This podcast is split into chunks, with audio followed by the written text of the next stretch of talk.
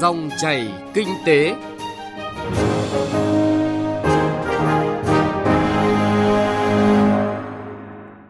Biên tập viên Bảo Ngọc kính chào và cảm ơn quý vị và các bạn đang lắng nghe dòng chảy kinh tế. Trong 20 phút của chương trình hôm nay, thứ hai ngày mùng 5 tháng 8 năm 2019, chúng tôi sẽ chuyển tới quý vị và các bạn những nội dung chính sau.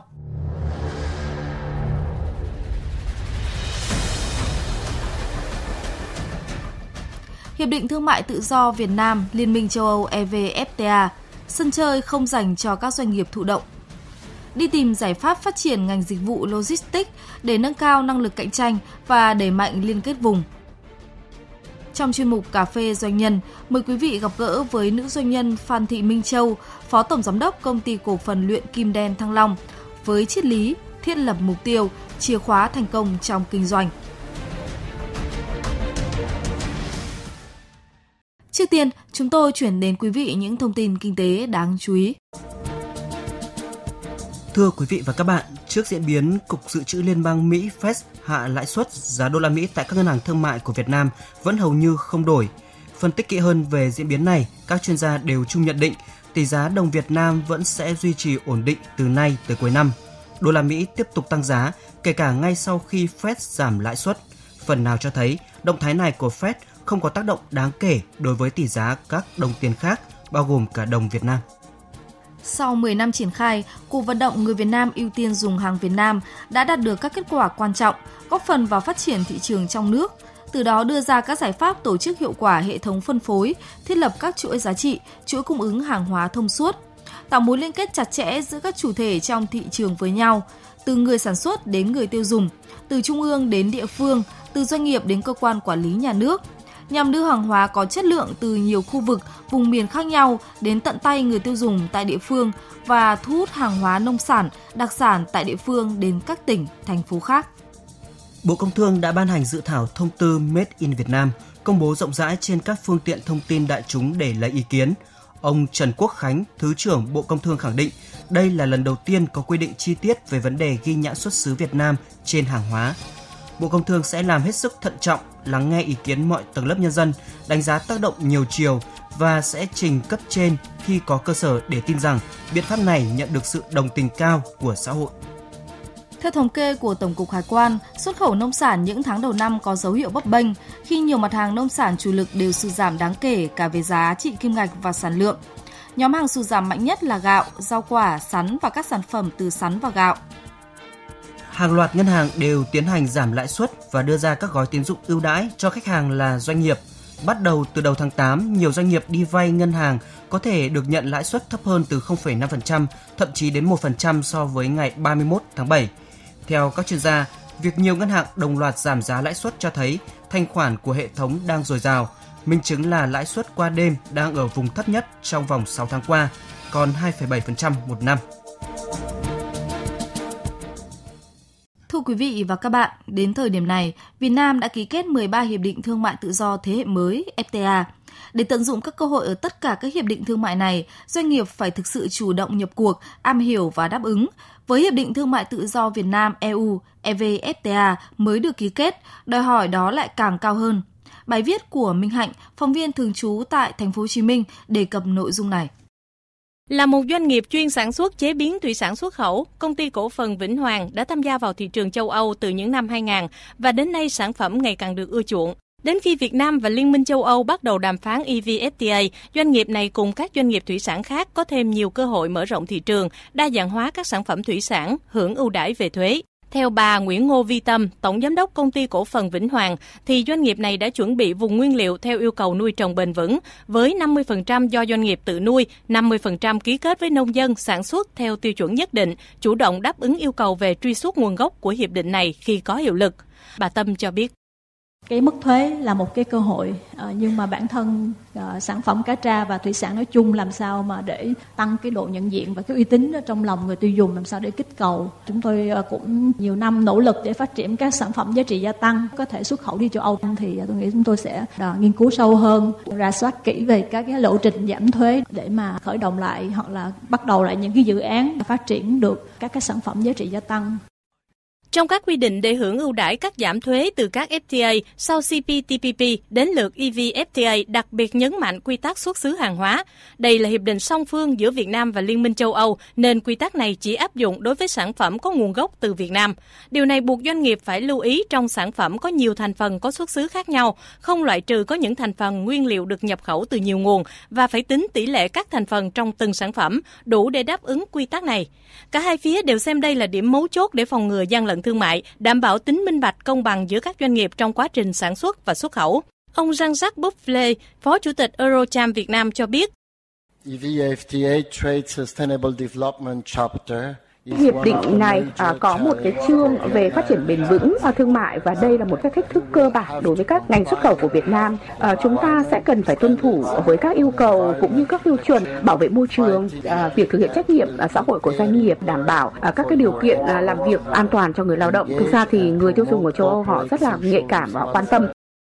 Việt Nam đang có thặng dư thương mại lớn tại EU. Hiện thị trường này đứng thứ ba về xuất khẩu hàng hóa của Việt Nam.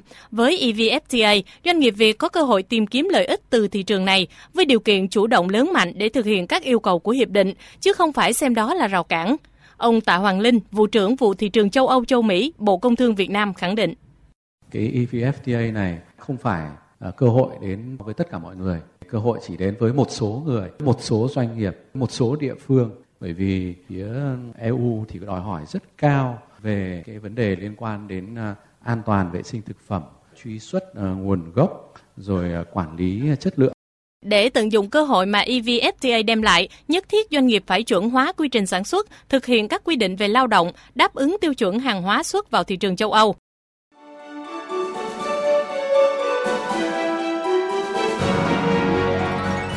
Dòng chảy kinh tế, Dòng chảy cuộc sống.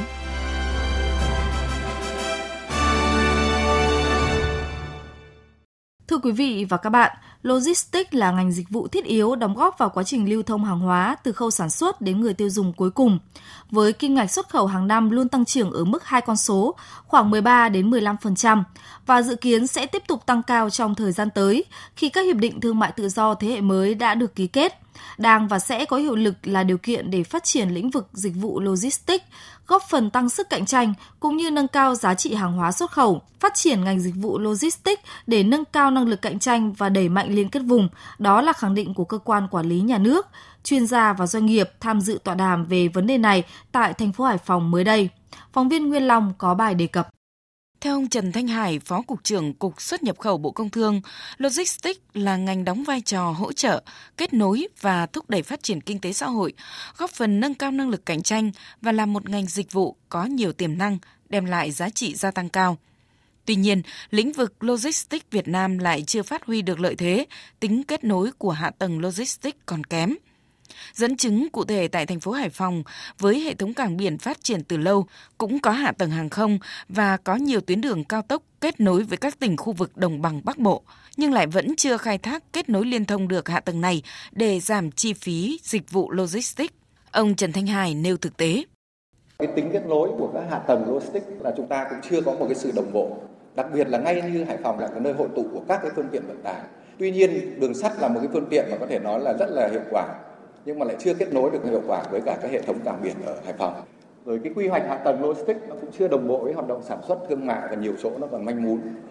Theo ông Trần Thanh Hải, Phó Cục trưởng Cục xuất nhập khẩu Bộ Công Thương, dẫn chứng thực tế này để thấy thành phố Hải Phòng cũng như các địa phương có hạ tầng tương tự cần tập trung vào ba trọng tâm chính để phát triển logistics, đó là dịch vụ hạ tầng giao thông kết nối, hệ thống kho bãi và hệ thống trung chuyển, thể hiện tính kết nối làm động lực cho liên kết vùng, dựa trên nền tảng ứng dụng công nghệ cao và đội ngũ vận hành chuyên nghiệp.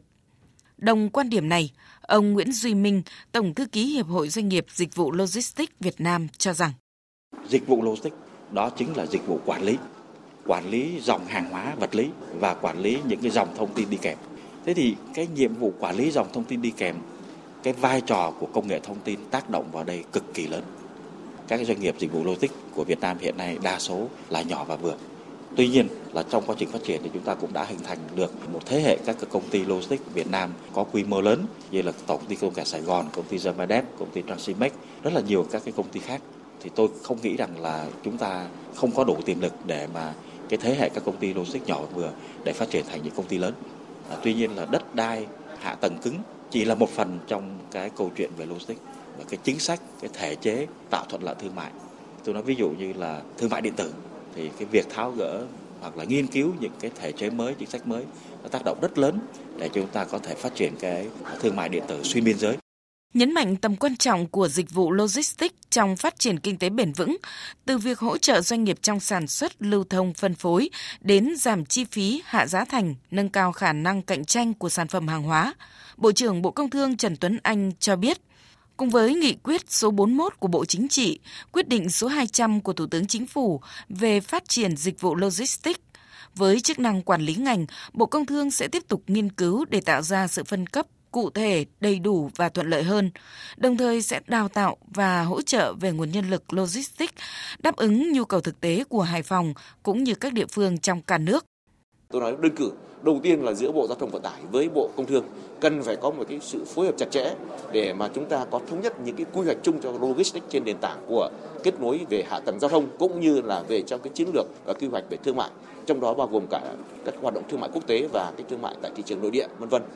Nhưng mà ở đây thì lại còn phải có cái sự kết nối phối hợp với lại các quy hoạch đất đai và cũng như là những cái quy hoạch tích hợp trong cái luật quy hoạch mới mà chúng ta đang làm. Thì đây là những cái nội dung mà tôi cho rằng là rất mới nhưng cũng lại đang đòi hỏi rất cao và đang rất là bức xúc và cần phải bộ ngành cùng vào cuộc.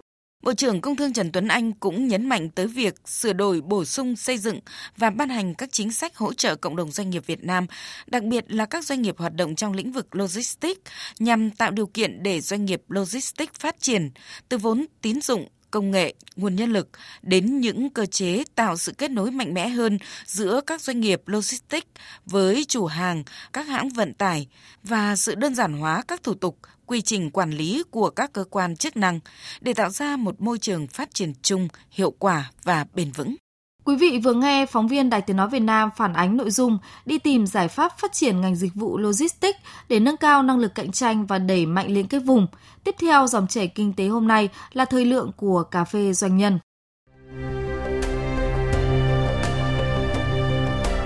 Cà phê doanh nhân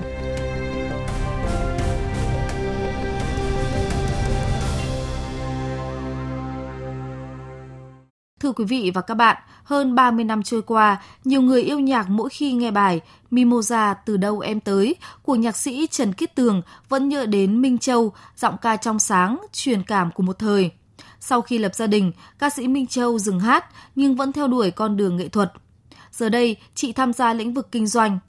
Với nữ doanh nhân Phan Thị Minh Châu, trong kinh doanh, cách duy nhất để thành công chính là không ngừng học hỏi những điều mới mẻ, trong cà phê doanh nhân tuần này, mời quý vị nghe cuộc trò chuyện giữa phóng viên Bá Toàn với bà Phan Thị Minh Châu, Phó Tổng Giám đốc Công ty Cổ phần Luyện Kim Đen Thăng Long.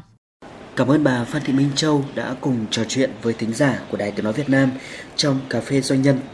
Thưa bà, rất nhiều thính giả sẽ nhớ đến ca sĩ Minh Châu với bài hát Mimosa từ đâu em tới, một giọng ca trong sáng, truyền cảm, từng gắn bó với ánh đèn sân khấu rồi lại rút về là một người phụ nữ của gia đình vẫn còn đó đam mê nghệ thuật. Giờ đây thì mọi người biết đến bà là một doanh nhân. Vậy quan niệm của bà, phụ nữ trong kinh doanh là như thế nào? Đây là một lĩnh vực mà những người bạn của tôi, những người biết tôi rất là bất ngờ tại sao còn đi kinh doanh nữa. Thì quả thực là như sau cũng có 10 năm làm kinh doanh rồi. Thì 10 năm đó tôi lại phải gác lại những việc kia. Tự nhiên là công việc nó bắt mình phải bỏ hết thời gian để tập trung vào cái việc kinh doanh này. Và 10 năm trời đấy để đi kinh doanh. Tôi bắt đầu học lại, tôi học để tôi biết thế nào là kinh doanh. Sau khi tôi có một khái niệm rồi, tất nhiên rất nhiều kết hợp lại, tôi nghĩ là kinh doanh kiểu gì cũng có hiệu quả. Và thế là thử kinh doanh xem. Thì trong 10 năm đó thì cũng đạt được một kết quả. Không dám so sánh với bên ngoài, nhưng mà đã tự thấy hài lòng với bản thân. Thế thì lúc đầu thì tôi nghĩ rất là đơn giản.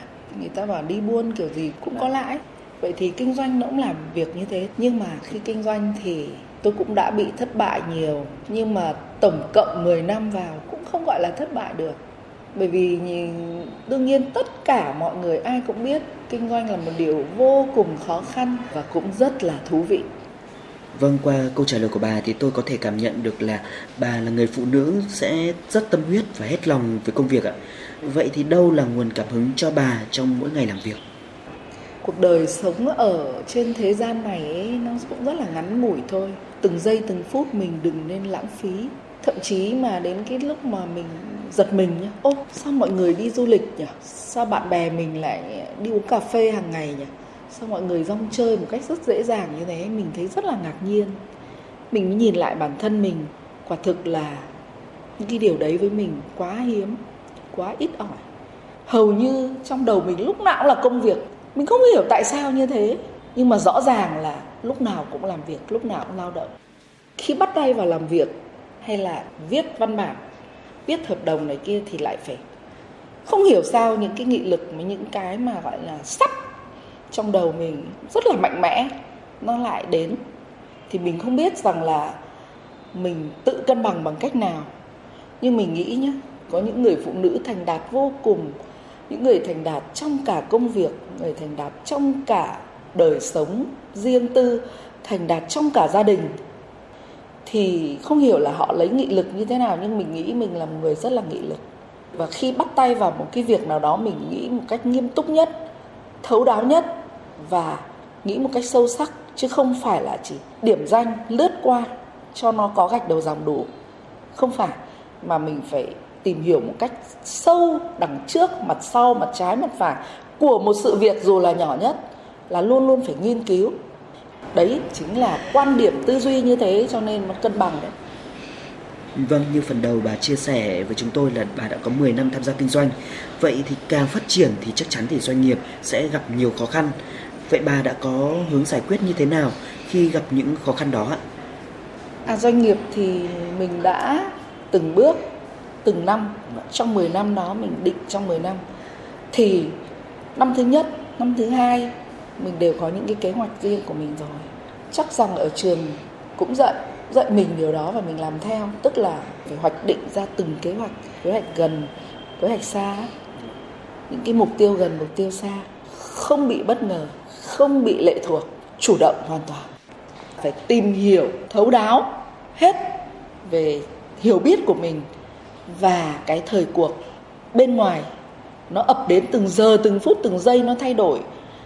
Những điều khoản này đều phải bổ sung cho mình cách rất là đầy đủ để thành một con người, một doanh nghiệp, doanh nhân rất là vững vàng. Sau đó, nếu mà được như thế, đương nhiên là vẫn phải đi học đấy các bạn ạ. Đặt từng mục tiêu, từng kế hoạch, từng tháng, từng ngày, từng năm, chứ không phải là cứ làm đi rồi nó sẽ đến, không. Vâng phải hoạch định cho mình được cái điều đó thì mới bắt tay vào làm nếu không thì đừng lên xã hội đã cởi mở hơn nhưng mà phụ nữ Á Đông thì vẫn còn vấp phải nhiều định kiến khi mong muốn khởi tạo sự nghiệp hay là bước vào con đường thăng tiến. Bà nghĩ sao về điều này ạ? Á Đông mình mà nhiều định kiến lắm. Chồng mà ngồi như thế, sao không đi nấu cơm đi? Đó là những cái việc của phụ nữ mà chồng nói có sai đâu. Cái việc chăm lo gia đình, một người phụ nữ Việt Nam thì đương nhiên chăm lo gia đình là một điều rất là hiển nhiên, rất là bình thường. Nhưng để cân bằng điều đó phải do nỗ lực của bản thân thôi, mỗi người thôi. Mình chỉ biết làm hợp với gia đình mình thôi. Phải tự thân hết chỉ học những cái điều cơ bản ở trường.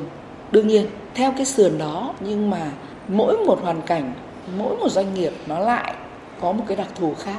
Đương nhiên là mình phải nghĩ không phải nghĩ lớn đâu mà nghĩ đến cái đích mình cần đến là cái gì tự nhiên nó có cái nghị lực để vượt qua. Nếu như mình sống mông lung ấy đấy là kinh nghiệm bản thân tôi nhé nếu như mà mình sống mông lung ấy, thì tất cả những cản trở những rào cản về bên trong bên ngoài bên trong mình và bên ngoài mình xã hội xung quanh rồi nó sẽ làm cho mình lu mờ. Nhưng không nếu như mình có một cái đích một cái sự quyết tâm thì tự nhiên nghị lực nó ở đâu nó đến ấy.